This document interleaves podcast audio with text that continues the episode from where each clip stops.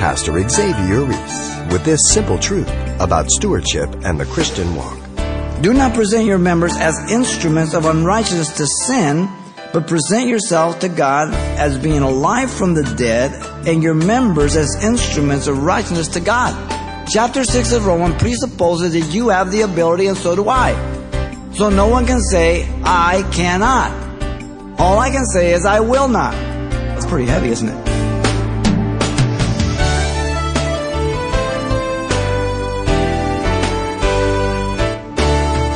Welcome to Simple Truths, the daily half hour study of God's Word with Xavier Reese, Senior Pastor of Calvary Chapel of Pasadena, California. Just like it would be unthinkable to feed an infant a steak dinner, a mature adult would hardly be satisfied on a steady diet sipping formula from a bottle.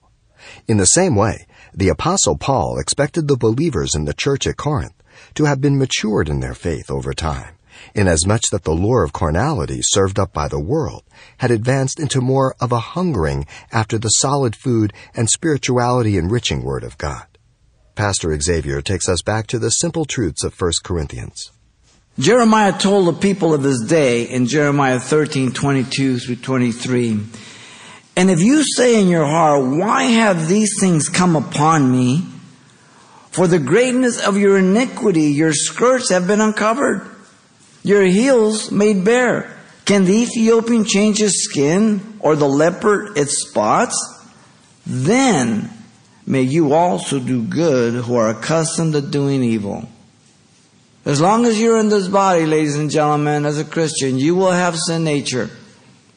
And if you look upon people in the world in the church and say, how could they have done that? I can't believe them. Every Christian has a potential of carnality. It is a choice that you will make through life. I'm going to repeat this through the sermon. Don't miss it. A Christian can never say, I cannot. All he can say is, I will not. God's not the of confusion. He calls you, He enables you. It's a choice. Paul addressed the Corinthians in a similar manner as Jeremiah here, as he came to the third chapter of this letter, telling them that they were in a carnal state, evident by three things. Let me read here, one through four. And I, brethren, could not speak to you as unto spiritual people, but as, a, as to carnal, as to babes in Christ. I fed you with milk and not with solid food, for until now you were not able to receive it. And even now you're not able. For you are still carnal. For where there are envy, strife, and divisions among you, are you not carnal and behaving like mere men? For one says, I am of Paul, and another, I am of Apollos. Are you not carnal? Paul, as he tells them of their carnal state, is demonstrated by these three things. First, verse 1, the declaration of their carnal state. Secondly, verse 2 down to the first part of 3, the confrontation of their carnal state. And then thirdly, the rest of 3 and 4, the condemnation of their carnal state. The declaration of their carnal state comes first. Look at 1. The Apostle Paul conferred to them the identity of family, the family of God. And I, brethren. Paul returns to the first person. I am. Paul places the pronoun I in an emphatic position in the Greek grammar. He was the one who had come alone to Corinth. They knew this. Paul alone preached the gospel to them at the beginning, faithfully. Paul was joined by Silas and Timothy later on. As Paul left Athens, they left Berea and they caught up with them at Corinth. But notice that even though they're in a state, he calls them brothers. Okay? Over and over again. Paul received them as believers, look at that, in Christ. He once again calls them brethren Adelpha from the same womb, born of the same womb. This is the sixth time that he says it. He's going to use it a total of 37 times. So there should be no argument about whether these people are born again or not. They're born again. He expected them as children of God to live up to what they were. He opened up in chapter 1, verse 2, and called them the church of God. He called them sanctified in Christ. He said, call saints, not called to be. To be is italics. That's not in the original Greek. So that's what's good about the New King James and the Old King James. When you have italic words, that means it's not in the original text, but they put it in so it makes better sense. But at least they're honest enough to let you know what they've inserted. Other translations don't do that. Okay? So it's an honest footnote. Call saints. Either you're a saint or an ain't. Okay? Now, notice the Apostle Paul confronted their tragic spiritual condition. He says, I could not speak to you as to spiritual people, but as to carnal as to babes in Christ. Again, the word people is inserted. It's not there, but it's understood. Paul stated he was unable at the present time to speak to them, listen, as mature believers. The word spiritual, pneumatikos, means simply to be in tune with the things in the Word of God with understanding. The Word of God, the ways of God, the wisdom of God, chapter 1 and 2, right? The wisdom of the world, the wisdom of God. The wisdom of God is synonymous with the gospel. Right? That's what he's saying. He couldn't speak to them this way. They had culturalized the gospel. They had brought the world into the church. They were thinking worldly, as we'll see. Now, the quality of being spiritual, pneumatikos, in a word ending in ikos, means controlled by. So it's to be controlled by the Holy Spirit in spiritual things. This is the negative. They weren't. That's why he couldn't speak to them. You see? Age is not an emphasis here, but rather one's proportionate conduct to one's age. That's important. Now, if a Christian is 3, 20 years old, whatever may be, they're growing, developing, maturing in proportion to the time, then they're spiritual. They're growing, they're advancing, they're checking things out. But if that person is 3 or 20 years old, but not in their growth and development and maturity, then they're carnal. Right? Simple. Your child is 15 years old and he's got a brother who's 10 years old and he's acting like an 8 year old, younger than the younger. You say, hey, act your age. Right?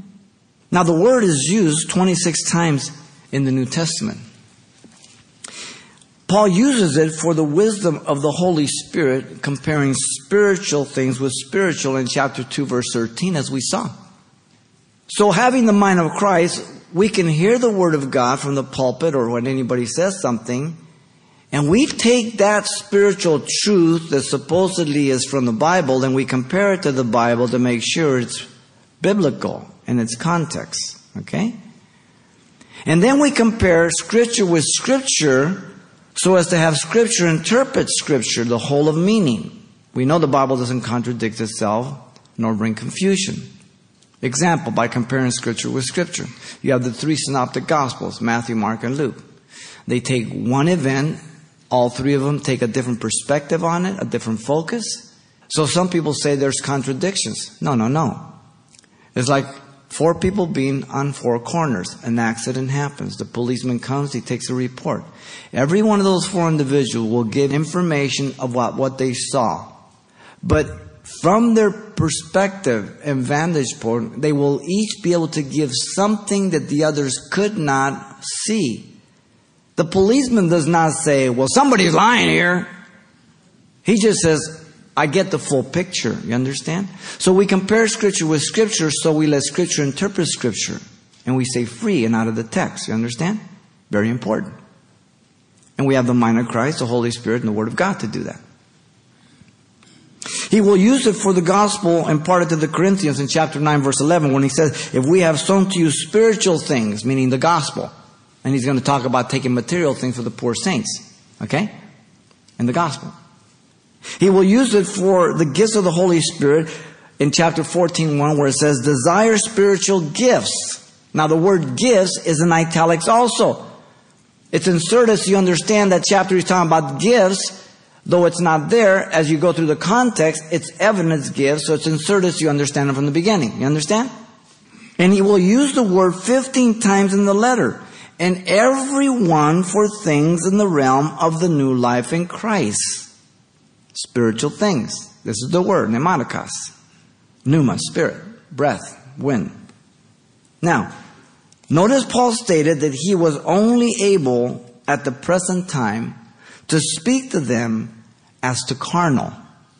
The word carnal, sarkikos. There's another ikos, controlled by. It means simply to be fleshly, in tune with the things of fallen, depraved nature, the world.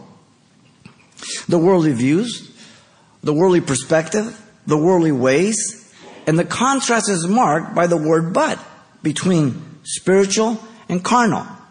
All right? But the Corinthians are Christians.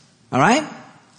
He's not using the word for one who's not born again, psuchikos, one not regenerated, but he's talking about one who is, but living like he isn't. Okay? That's a choice. The quality of being carnal, sarkikos here, is to be controlled by the fleshly human nature then, though they're born again. Now, notice the apostle Paul then compared them to newborn believers. Paul considered the Corinthians as babes, don't miss it, in Christ. That's not italics, that's in the text. In Christ. The word babes simply means infant, a little child. Someone who's just been born, a little baby, they're cute, all that, legitimate. They wet their pants, you don't get mad at them. That's what they do. Now, you get your son and he's 18, he wets his pants, you get a little upset. Okay? It's a little difference, okay? Paul uses the word five more times in one verse. That's all. 1 Corinthians 3.11. When he speaks about childish things, when I was a child, I put away childish things, so on and so forth. He's talking about the gifts, the abuse and misuse of the gifts. So this word's only used five more times and it's used in only one verse. 13.11. Okay? Both times they are used in context of negative connotation. Nothing wrong with infants if they're infants. Now when someone is a babe in Christ by just having been born again, that's legitimate. It's a legitimate state, but only as a start, not to remain there. If you've just been born again recently, your goal is to grow in Christ to the full stature of Christ. That's the purpose of the church, Ephesians chapter 4, verse 10 on down. They found themselves, notice, in an arrested spiritual state. They were acting like children when in fact they should have been further along spiritually. They were living by their selfish ways of thinking and acting. Once again, a Christian cannot say, I cannot. He can only say, I will not. And that's rebellion. You as a parent, when you ask your child to do something, you do it because you know he's able to do that. When he's five years old, you don't say, hey, go trim the 50 foot oak tree out there. It'd be unreasonable. If he's 10 years old, say, listen, I want you to take the trash out from the kitchen outside. It's reasonable. If he doesn't, then he's rebellious, right? Simple. There's um, no greater heartache than that of a father and mother who does everything for his son or daughter that they might prosper, advance, make the right decisions, only to see them waste their life or bring destruction to their life. But there isn't a thing you can do as a parent once they grow up. You can reprove them, you can warn them, pray for them, but you can't live for them. It's a willful choice. The potential for being carnal, ladies and gentlemen, is in every believer in Christ, be they male or female, be they rich or poor, be they educated or not, be they living in a third world country or America. Because it is a choice of one's own will to live a carnal life, to seek it, to yield to it, and to crave it. And the more you give in to sin, the less it'll bother you and the more it will enslave you. He's talking to Christians, not non believers. Romans 6 11 through 13 says, Likewise, you also reckon yourselves to be dead indeed to sin, that's sin nature, what produces sin. But alive to God in Christ Jesus our Lord, therefore do not let sin reign in your mortal body, acts and deeds of sin that you should obey it in its lust, strong desires. And do not present your members, instruments, weapons, right here. These weapons are for good or for my own destruction. My eyes, my ears, my hands, my feet. Do not present your members as instruments of unrighteousness to sin, but present yourself to God as being alive from the dead and your members as instruments of righteousness to God. Chapter 6 of Romans presupposes that you have the ability and so do I. So no one can say, I cannot. All I can say is, I will not. Wow, it's pretty heavy, isn't it? The potential destruction to a believer due to living carnal lives, sadly too often, becomes the reality, ladies and gentlemen. People do not pay heed to the warnings of the Holy Spirit or to those of people who love them about their drinking or messing around with drugs. And they end up destroying their marriage, their families, their health, and sometimes their lives. Nowhere in the Bible will you be able to give in a scripture that a Christian cannot drink. But the Bible warns me of the consequences and the danger and the sin that leads through alcohol. And I have life experience, my own life. All right? You may say, well, in the privacy of my own home, I, you know, I'm Italian. I mean, spaghetti, you know? really? Okay. Well, let's take that scenario. So somebody comes in and says, uh, Do you drink? What are you going to say? Now you're doing the privacy of your home so you don't stumble somebody, but somebody's going to ask you, are you, Do you drink? What are you going to say? If you're truthful, which you should be, you stumble your brother, right? Or give them a liberty. They're not going to be able to handle in the alcoholics, right? But let me give you a better scenario. You can handle that one glass of wine. But then you start having kids. And they're watching you.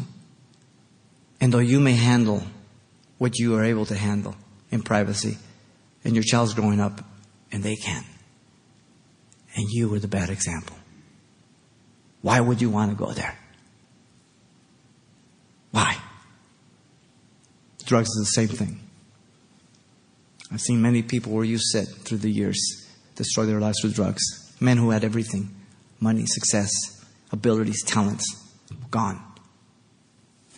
Warning after warning, chance after time. People don't pay heed to the conviction of the Holy Spirit and warning of people about the meddling with fornication, adultery. They keep messing around. You get to work and that sweet, wiggly little secretary, she just thinks you're the hottest thing since ice cream. And you just left your bride at home and she walked you out with those things on her hair. It looks like uh, there was an explosion. and, and, and, when you got to work, this, this sweet, wiggly little thing looks so nice, so gentle, and so delicious. And you're like an ox on your way to the slaughter. I believe the church is at fault of enabling alcohol and drugs in the church by facilitating studies for druggies and alkies. Okay? Because what we're saying is this you're special. You need special attention. So we're going to put you aside here because you're not as spiritual as we are. And then what happens is you become like a 12 step program. You guys sit there just licking each other's wounds and you start being entitled, demanding more attention. And what we're doing as a church, if we have those studies, we're saying, you know, the gospel just quite doesn't cut it for you guys. Whoa, what an insult to the gospel. Listen to me. The gospel is as powerful today as it was in the first century church. It transformed murderers. It transformed the heart of people who saw their entire family slaughtered before their eyes. Do not insult the power of the gospel. Either you're a Christian or you're not. Either you're going to walk or you're going to be carnal. It's your choice. The world in the church, the culture in the church. What do you do? You dilute the gospel. You make it powerless. Man. People do not pay heed to the checks of the Holy Spirit as to their carnal state, living, speaking, and thinking like the world, living a substandard life in Christ. None of us are perfect. I wish I could tell you I don't sin. I fail. I don't want to. I get cleaned up as soon as I can. I go forward. I must demand change for my life. Galatians 6, 7 and 8 says, Do not be deceived. God is not mocked, for whatever a man sows that he will also reap. For he who sows to the flesh will of the flesh reap corruption, but he who sows the Spirit will of the Spirit reap everlasting life. You understand that? There is not one exception, Christian or non Christian. you go plant some corn. Don't expect strawberries. The declaration of their carnal state was from a broken hearted father. Notice secondly. In verse 2, the apostle Paul gave witness to the fact that he was cleared from any fault from their carnal condition. This is the confrontation of the carnal state. Paul reproved them by reminding them that he had been faithful to feed them with proper nutrition. I fed you with milk. He portrayed himself to the Corinthians as a nursing mother. He does this in Galatians also. Loving, caring for her children. Wisely providing the spiritual sustenance that new life in Christ needs. The word milk indicates the most basic nourishment for an infant after they have been born. We're all familiar with that. Paul uses illustrations through the Holy Spirit using Paul and them. They use illustrations that would never go out of understanding. Ephesians 5:18 continue, do not be drunk with wine in dissipation or in excess, but be filled with the Spirit of God. Everybody in every generation would know what it is to get drunk, to be under control of that. It's never going to run out. No one's ever going to change the meaning of that. Milk. God is so wise. No one say, well, you know, the Bible is so hard to understand. I don't know what the guy is talking about. Yeah, really? Hmm. It has all the vitamins they need. A little baby. Milk. It's easy for the stomach to digest it. And it's craved by the infant. Now listen to Hebrews 5, 12 through 13. I believe Paul wrote Hebrews. If he didn't, then the person agrees with Paul. He just confirms what he's saying, but I believe Paul did. Listen carefully. He says, For though by this time you ought to be teachers, you need someone to teach you again the first principles of the oracles of God. And you have come to need milk and not solid food.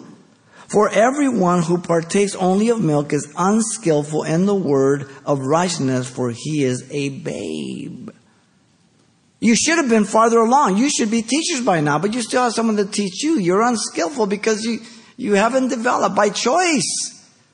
Not because the word is inferior for you, not because you have an inferior salvation, not because the Holy Spirit is inferior to you, but because you have decided not to yield and be transformed and obey. Wow. When do we hear this uh, on the radio? When do we hear this from, from pastor teachers? Paul reproved them again by reminding them that he did not feed them with inappropriate nourishment. He not only chose the right one, he excluded certain things.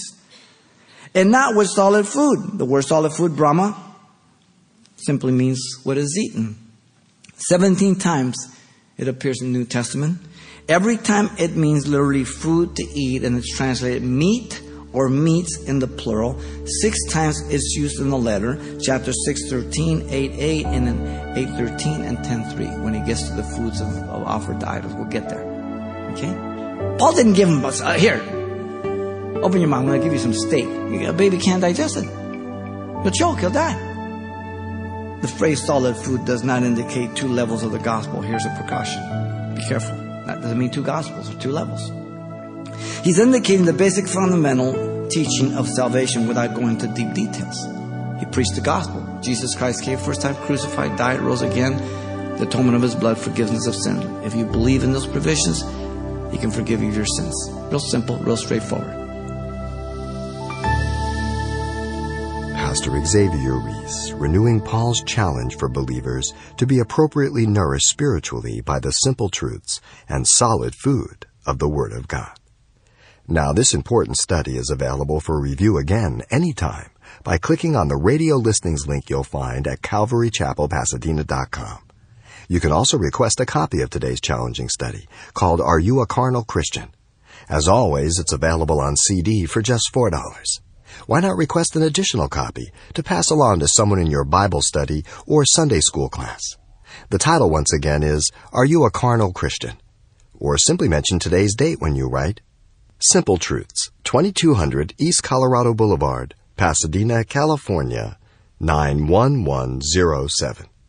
Or to make your request by phone, call 800 926 1485. Again, that's 800 926 1485. Or the address once again is Simple Truths, 2200 East Colorado Boulevard, Pasadena, California 91107. And please don't forget to include the call letters of this station when you contact us. Next time, Pastor Xavier Reese says, if you want to taste and see that the Lord is good, enrich your diet with simple truths of God's Word. Hope you'll be back then.